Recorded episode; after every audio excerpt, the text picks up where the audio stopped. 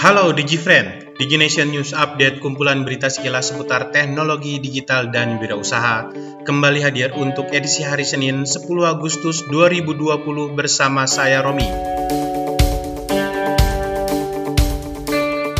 Sekolah Bisnis dan Manajemen Institut Teknologi Bandung menyatakan bahwa transportasi daring dapat menjadi solusi kemacetan dan polusi udara di Jakarta berdasarkan kajian peranan transportasi daring dalam penggunaan transportasi umum, sebuah studi di Jabodetabek oleh SBM ITB, ada pengurangan tingkat emisi gas rumah kaca pada setiap perjalanan satu arah para komuter di Jabodetabek sebanyak 10,82 persen. Kajian itu juga menyebutkan bahwa hampir setengah dari jumlah komuter atau sebanyak 48% persen menggunakan layanan aplikasi transportasi daring sebagai bagian dari perjalanan multimoda mereka ke lokasi aktivitas harian. Menteri Perhubungan Republik Indonesia Budi Karya Sumadi menyatakan, sebagai layanan berbasis on-demand, layanan ride hailing dianggap memiliki keunggulan dari sisi fleksibilitas dibandingkan feeder konvensional, khususnya dalam melayani perjalanan first mile dan last mile.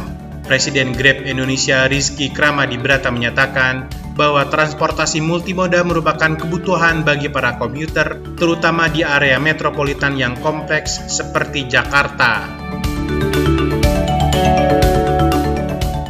Anggota Komisi 1 DPR Abdul Kadir Karding menilai rancangan Undang-Undang Perlindungan Data Pribadi RUU PDP penting untuk segera diselesaikan demi melindungi masyarakat dan menargetkan rancangan undang-undang tersebut selesai dibahas paling lambat pada awal tahun depan.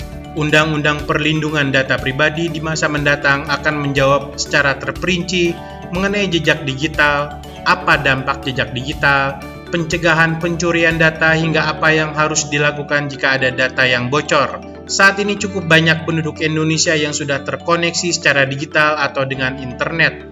Data Asosiasi Penyelenggara Jasa Internet Indonesia APJI 2018 menunjukkan ada 171,17 juta jiwa pengguna internet dari total penduduk Indonesia sebanyak 246,16 juta jiwa. Toshiba secara resmi telah menutup lini bisnis laptopnya yang sudah digeluti sejak 30 tahun yang lalu.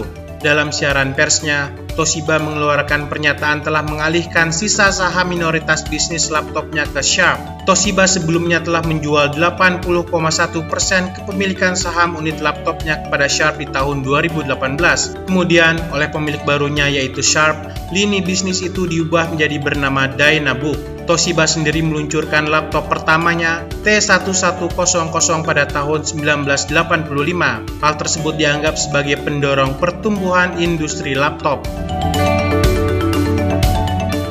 Demikian rangkaian Digination News Update kali ini. Untuk informasi seputar teknologi digital dan wirausaha lainnya, silakan cek www.digination.id. Salam dan terima kasih.